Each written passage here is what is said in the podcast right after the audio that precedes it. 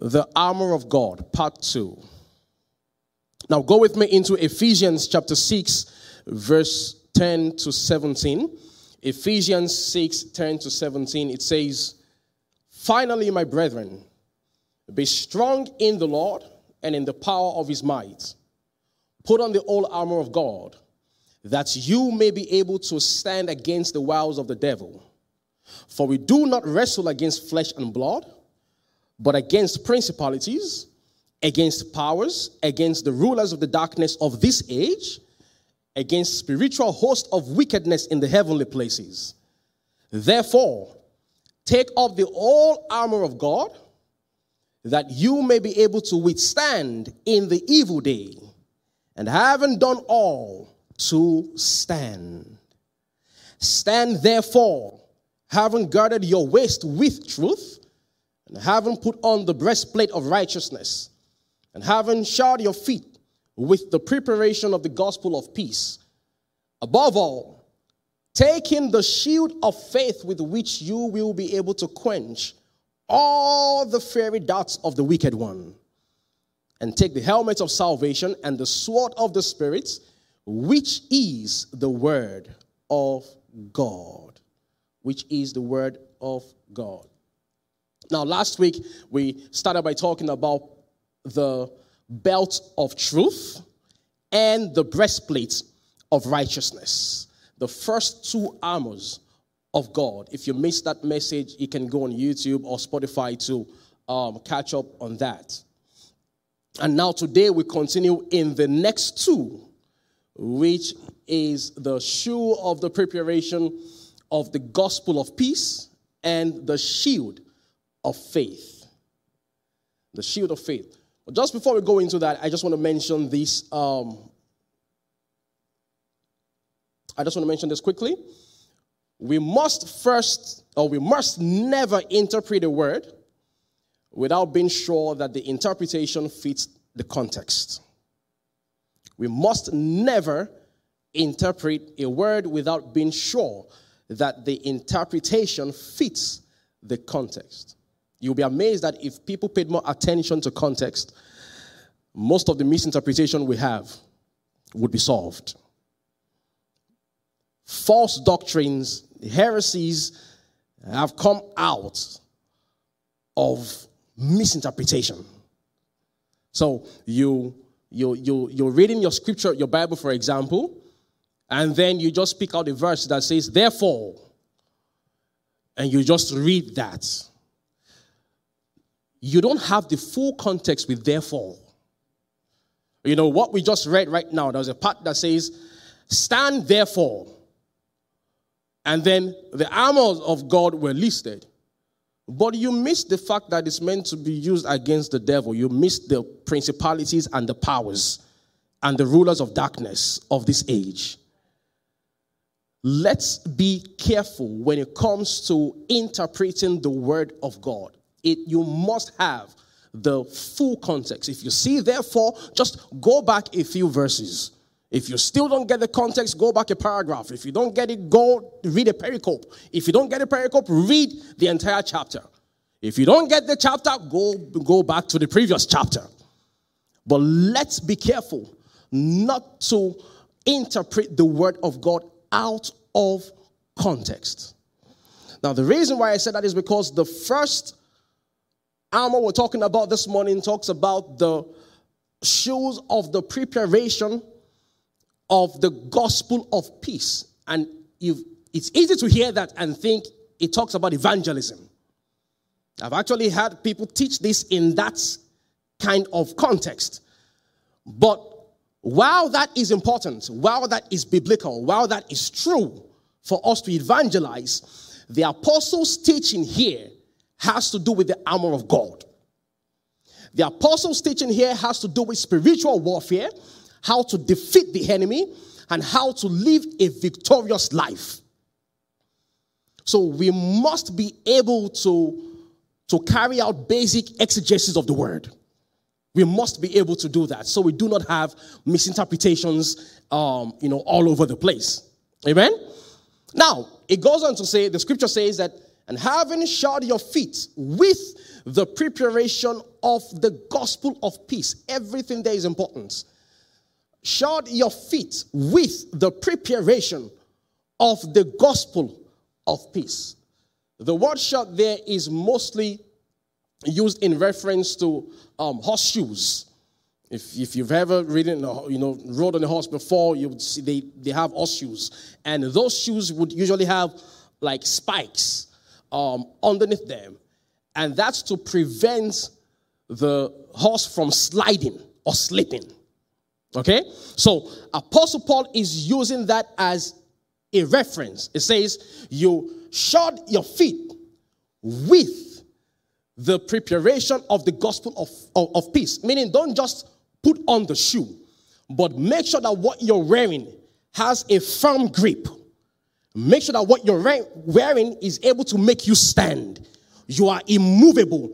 You are solid on the ground.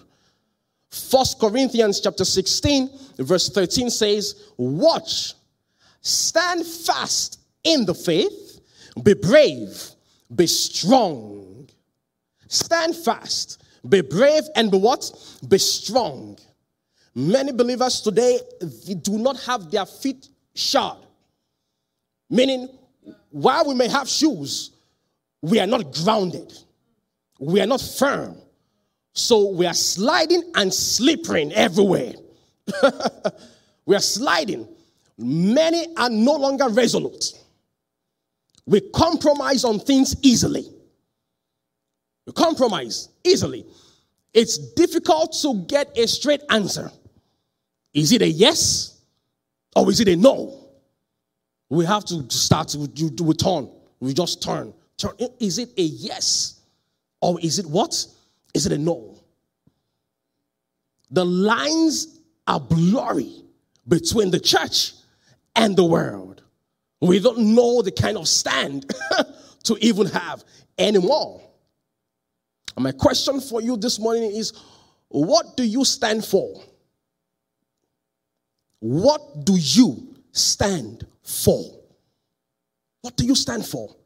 There was a time when Jesus entered the temple and the people were just messing around in the old place. There were money changers, there were gamblers, there were people with animals. Just they turned the old temple into something else, what it shouldn't be. And Jesus entered and flipped the table. He was angry, he was upset. Because what you're doing here isn't what you're meant to do in here. Send them packing. That's not what this place is meant for. This is the house of prayer. He reminded them, My house is a house of prayer. This is where people come to grow in their faith. This is where people come to get answers to their prayers. This is where people come to meet with me. So he was upset. And he just sent them packing. And I think of that scenario in today's context or in today's church.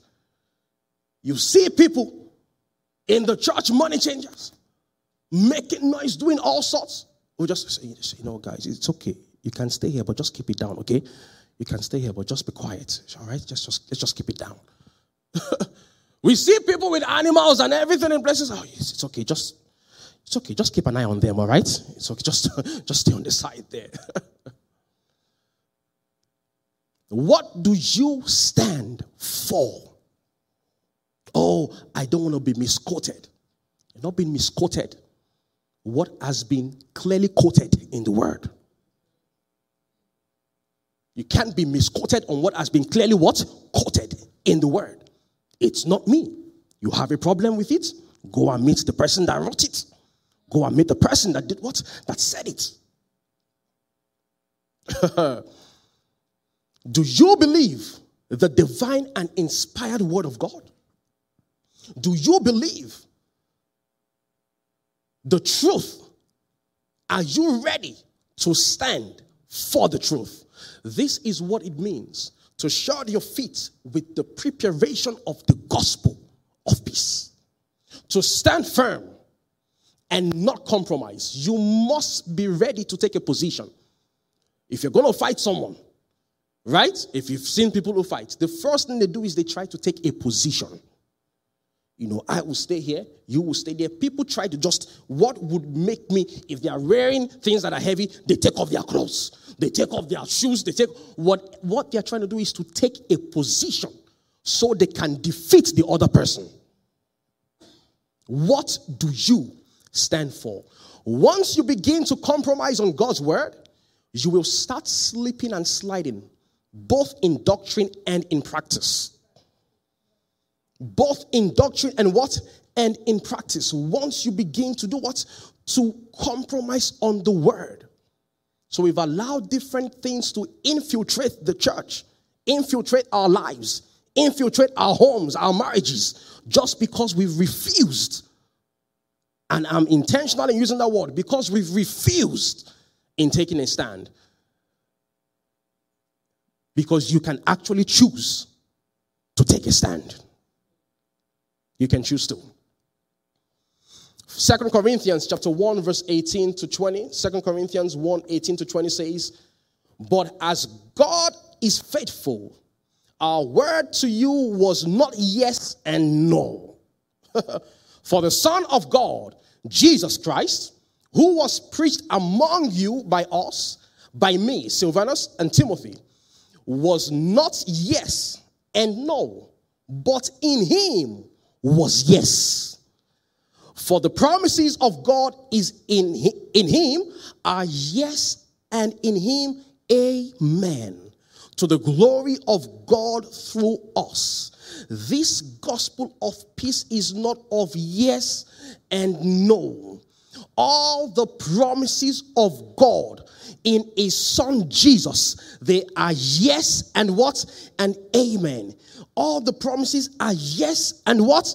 Amen. God is not inconsistent. God does not compromise. God does not need any adjustment to his word. He is perfect. He is perfect. Every promise he has made is perfect. And in the name of Jesus, his promises concerning you will come to pass in the mighty name of Jesus. So in Jesus, you stand resolute. In Jesus, you do what? You stand resolute. You tell yourself, I cannot deny him. I cannot deny my God. I cannot disappoint my God. No.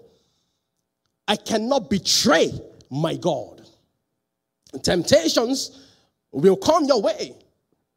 Temptations will come for you to sleep and slide. People will invite you to places you've stopped going. You will be invited to do the things that you stopped doing. The things that you couldn't resist when you were in the world will be brought to you again to see whether you will stand and be resolute. And you can only do that based on what you're wearing. You're prepared it says the preparation. You're prepared. You're prepared. In the book of Judges, the children of Israel were oppressed by some group of people called the Midianites. And then they cried to the Lord for him to help them and deliver them from this oppression. So, cut the story short, the Lord appeared to Gideon. Gideon was called a man of valor.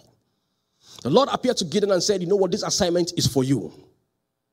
So Gideon got 32,000 soldiers so they could go together and do this work.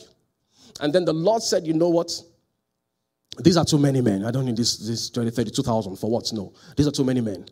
So they began this process of elimination. One of the most amazing things I've seen in the scripture. They began this process of elimination. And the first thing um, Gideon said was, if you're afraid, just go back home. And out of 32,000, 20,000 people just stunned and went back home. All he said was, if you're afraid, huh? You've not even gotten the full scope of the work yet. If you're afraid, just go back home. And 20,000 people turned and went back home. And I remember reading this and I paused there for a long time. thinking to myself that fear is the number one discouragement, number one eliminator when it comes to people achieving their destiny, when it comes to people walking in their purpose, when it comes to people getting their blessings being delivered. Fear. Fear. If they haven't seen the enemy, they haven't gone to war, they don't know the full scope of the work, and 20,000 people. I'm sure when some people saw the others leaving, they said, I might as well just go because uh, they are, they are all going, let me just go. And sometimes we just do that just in the name of fear. You just heard it, you've not even seen it, and you turn back. Fear. 20,000 people. And then we're left with what now? What's that math again? 12,000. And then the Lord said, No, there are still a lot. Bring them to the river. So we took them to the river. And the Lord said, Look out for the ones who go on their knees by the river and start drinking the water with their tongue, not with their hands. And by the time they got to the river, 10,000, they've not even gone to war. I don't know what kind of thirst is that. They were so thirsty. 10,000 people got on their knees and began to drink, you know, 10,000 plus began to drink with their tongue, not with their hands. But there were only 300 out of 32,000 that stood, used their hands to drink. They didn't put their sword down, they didn't put anything down, they didn't kneel, but they remained in that prepared position because anything could happen anytime. And they used their hands to do what? To drink. And the Lord said, Those are the people that I need. Those are the ones I can rely on. Can God rely on you? Or will you, are you, will you, will you be on your knees drinking? Because when you're on your knees, you show you're not ready. God seeks remnants who can stand, not crowds. He seeks who? Remnants who can what? Stand, not crowds. Crowds don't move God. There were 32,000. But the Lord knew they know what I can achieve, what I want to achieve with these 32,000. Oh, thank you, Lord. So you must be watchful and alert. There's a scripture, scripture says that, you know, watch and pray. And the reason is very simple the enemy is never tired, the enemy never gives up. you defeat him today, he won't accept the defeat. He would go and try to attack again. And most times he will attack you, he will try to attack you when you least expect. It comes when you, you, you have your guards down. That's when it comes to try to do what? To attack you. To attack you. There are times when we feel like we have this high spirituality. You know, we feel like we're like really up there. It's like this moment, for example. We've been praying and fasting for 21 days. So you'll feel like, yes, I'm up there. I've gotten, you know, this, um, what's it called now? I have this immunity, right? I have this immunity. So um, 21 days, let me just, um, let me calm down. Calm down for one month. Are you with me? Calm down for one month. Let me just, you know, yeah, at least ah, we've been doing 21 days now. Come on, we've been praying every day. So that one should cover. that one should cover some more days. But here is the truth of the matter the enemy is watching. As a matter of fact, this is when you don't stop. This is when you don't what? You don't stop.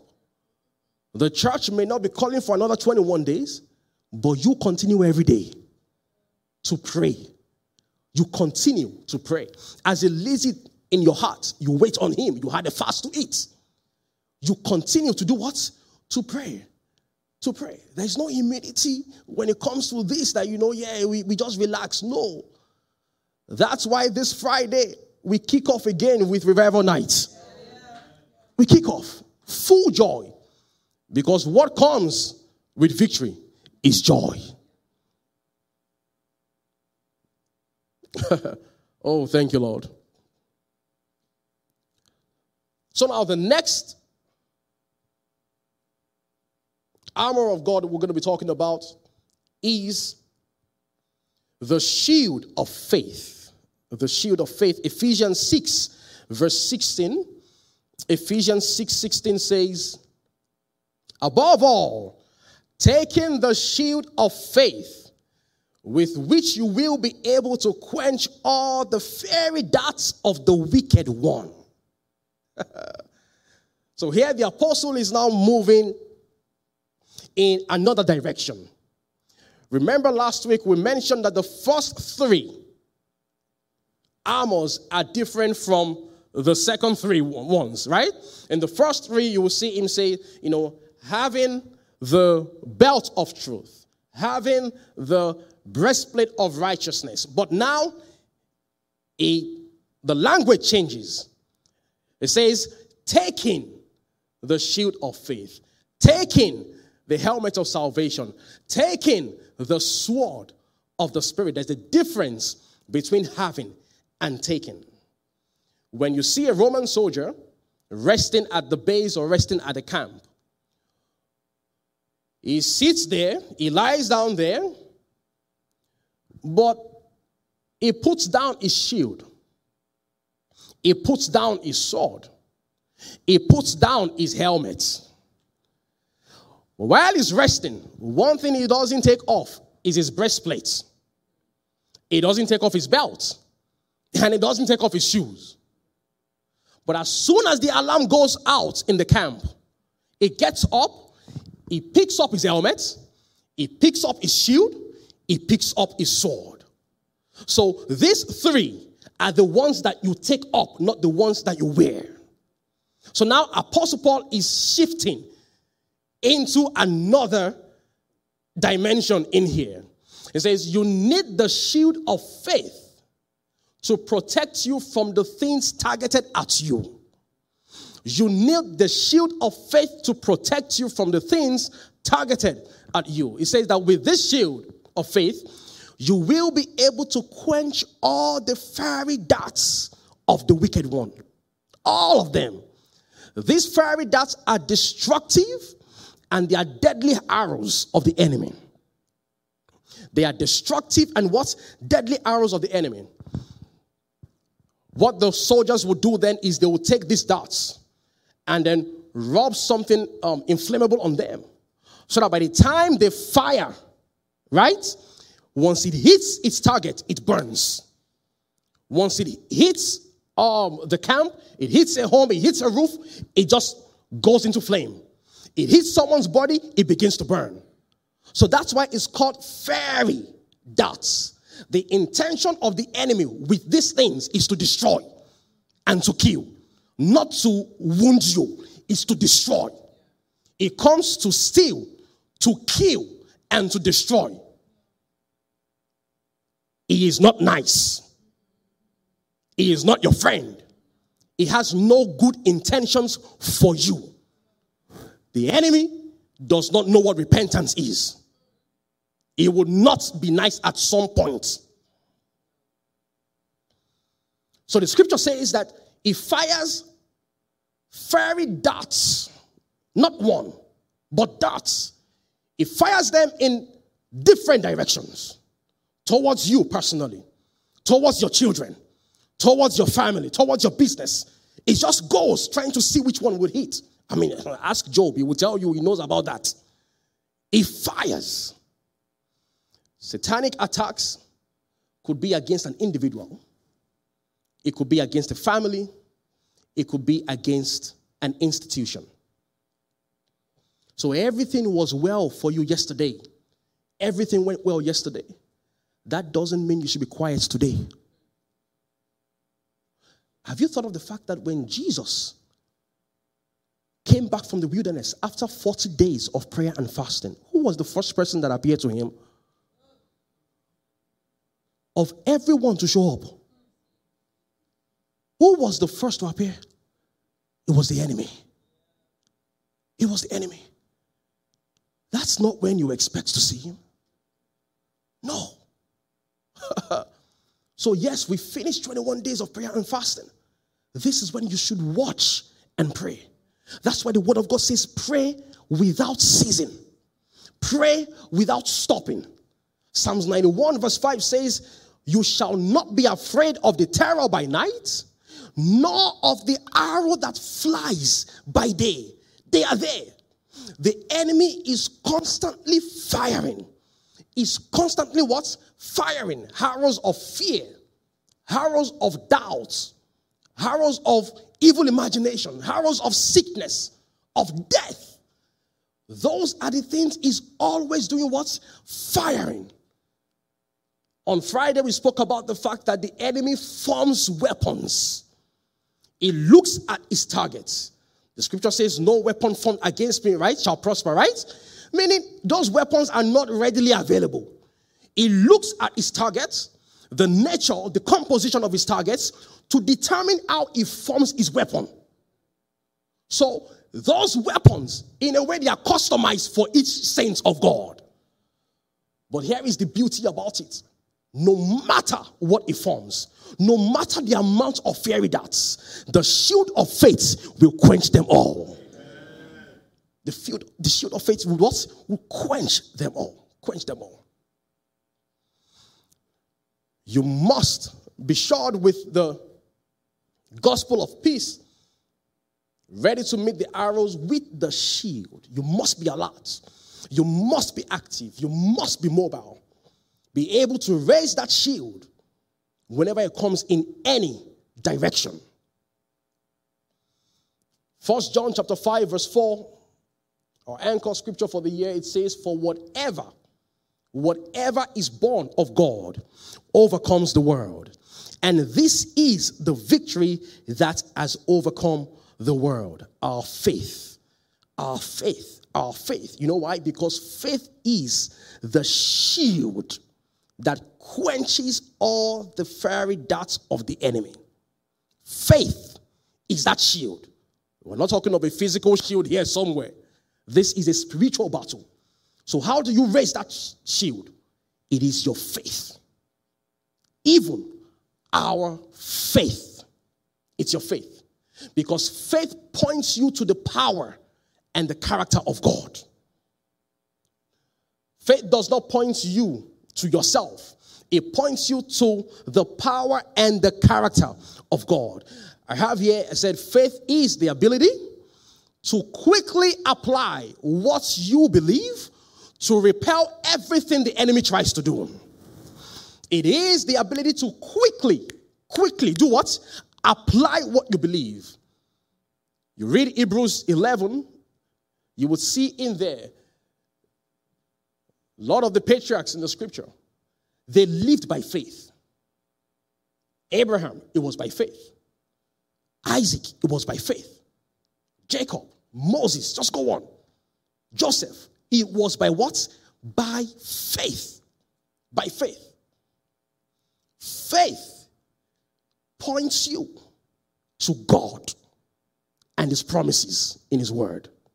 Faith does what? It points you to God and His promises in His Word. At the point when Abraham was, was shaken, ah, I'm blessed. Oh, I have all these things. I'm blessed, but you know what? I, I, I don't have it. I don't have. I don't have an heir. I don't have my own child. I don't have it. And then the Lord Himself, the Lord Himself came to him in Genesis 15, verse 1. This is God Himself speaking to him. Genesis 15, verse 1 says, The Lord appeared to him in a vision, right? Saying, Do not be afraid, Abraham. I am your what? Come on, say that word again. I am your shield. And what else? Your exceedingly great reward.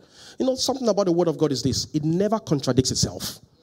Old Testament, New Testament, it never contradicts what? Itself. I am your shield. I am your shield the Lord speaking to him, Don't be afraid. Because the enemy was already firing the darts of fear, the darts of doubt that no, you won't, you will just die like this. You will just die like this. No. How? You know how powerful faith is? Abraham, who was shaken at the age of what? What was that? Was it 75? That was afraid, right? That how can I have a child? At this point, not only did the Lord bless him and Sarah with a child. They were, it was over a hundred at this point, right? I, I mean, right? Bible study moment, right? It was over a hundred at this point. I was having this discussion um, earlier this week with my wife. And then Isaac began to grow. And at some point, Sarah died. Guess what Abraham did again? The man married another wife. He married another wife and had children. Someone who about 30 years ago said, You know what? I don't know if anything is going to happen. That's what faith does. That's what faith, that's what it does. That's what it does. Don't let the enemy defeat you with fear. No. You lift up that shield of faith. You lift up what? That shield of faith. It throws the arrow of fear your way. You lift up that shield and you quench that arrow. You say that the Lord has not given me the spirit of fear, but of power, of love, and of sound mind. I quench you this fear in the name of Jesus. That's how you lift that arrow. It throws, that's how you lift that shield. It throws another arrow of sickness your way. You tell him that he was wounded for my transgressions. He was bruised for my iniquities. The chastisement for our peace was upon him, and by his stripes I am what? I am healed. You raise up that shield and quench that arrow. That's how you quench it. Someone comes to you and they tell you, Oh, you are going to die. You say, No. raise it up and say, I shall not but live to declare the works of the Lord, even in the land of living. That's how you raise that shield. So, you know what? You must know His promises, you must know His word, so you can quench those arrows. Don't be afraid. Don't be afraid. Don't be afraid. This right here, this solves it. Arrows, this right here, this does what? This solves it. Some of you here might have experienced such before. In the spiritual, I've experienced such before. I've experienced such before. You quench it with the shield of faith. Oh, thank you, Jesus. Thank you, Jesus. Thank you, Jesus. No arrow, no dart of the enemy shall fall into your life in the mighty name of Jesus. None of them shall come near you in the mighty name of Jesus. Now, just before I close, let me touch on this. Let me touch on this. I wasn't sure if I would get here, but let's let's go. Go, in, go with me into First Peter chapter 4, verse 12 to 13. First Peter chapter 4, verse 12 to 13. And I'll begin to close with this. It says, Beloved, do not think it strange concerning the fiery trial which is to try you, as though some strange thing happened to you. But rejoice to the extent that you partake of Christ's sufferings, that when his glory is revealed, you may also be glad with exceeding joy. You know, one of the things that make up our identity in Christ is fiery trial, persecution, suffering. And I've discovered that many believers don't like to hear that. But whether you are a believer or a non believer, you will go through persecution. You will go through suffering. You will go through fiery trials, meaning trials that are they are hot. A believer will face persecution. Will face persecution. And we will partake in Christ's suffering. So, what Peter is saying here is when it happens, what you're doing is you're partaking of Christ's suffering. And the end of that is glory. For some other people who are persecuted in the world, they are suffering with nothing to come out of it, with no assurance of victory. But for us who are believers, at the end of this, it says that the glory of the Lord will be revealed, and also we will be given not just any kind of joy, but exceeding joy. Exceeding joy. So I would rather be delivered from fiery trials in Christ than die from fiery darts in the world.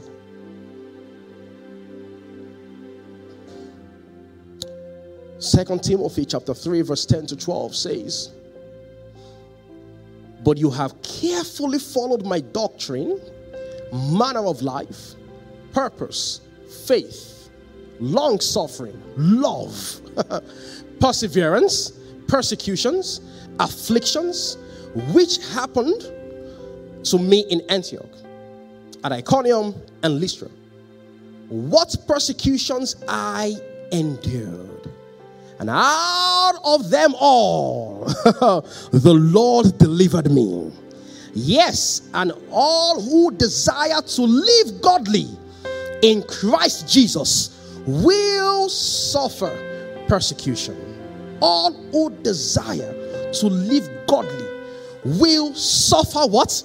Persecution. So the good news here is this.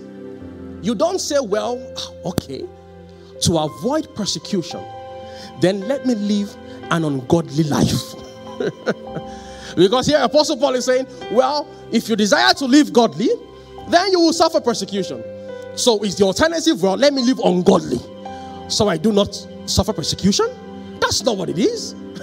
That's not what it is. The thing is, though you may suffer persecution and sufferings, he said that the Lord will deliver you from them what? All. From them all. That's the good news. That's the joy. That's the good news. That's the joy. The Lord will deliver you from what? From them all. From them all. Paul said at a point that I was insulted because of his name. And he tells us that if you are insulted because of the name of Jesus, you are blessed. You are blessed. So, some of you may be going through persecution right now. You may be going through unpleasant situations right now, going through sufferings right now. This is the good news I have for you that the Lord will deliver you from them all. And in the end, His glory shall be revealed. And in the end, you will be filled with exceeding joy. And in the end, you will be victorious. And in the end, you will be triumphant. And in the end, you will overcome. And in the end, you will win. In the mighty name of Jesus. If you believe that, come on, rise up on your feet and give God praise this morning, knowing that you are victorious. No matter what comes your way, I am victorious. No matter what comes your way, come and say to yourself, I am victorious. It will deliver me. It will deliver me. It will help me. It will set me free. It will make me triumphant. I will overcome. I will overcome because I am born of God. I am victorious. I am victorious. so I will continue to stand and hold my ground and raise up my shield of faith and point it to God and His promises. Hallelujah. Give Him a victorious shout.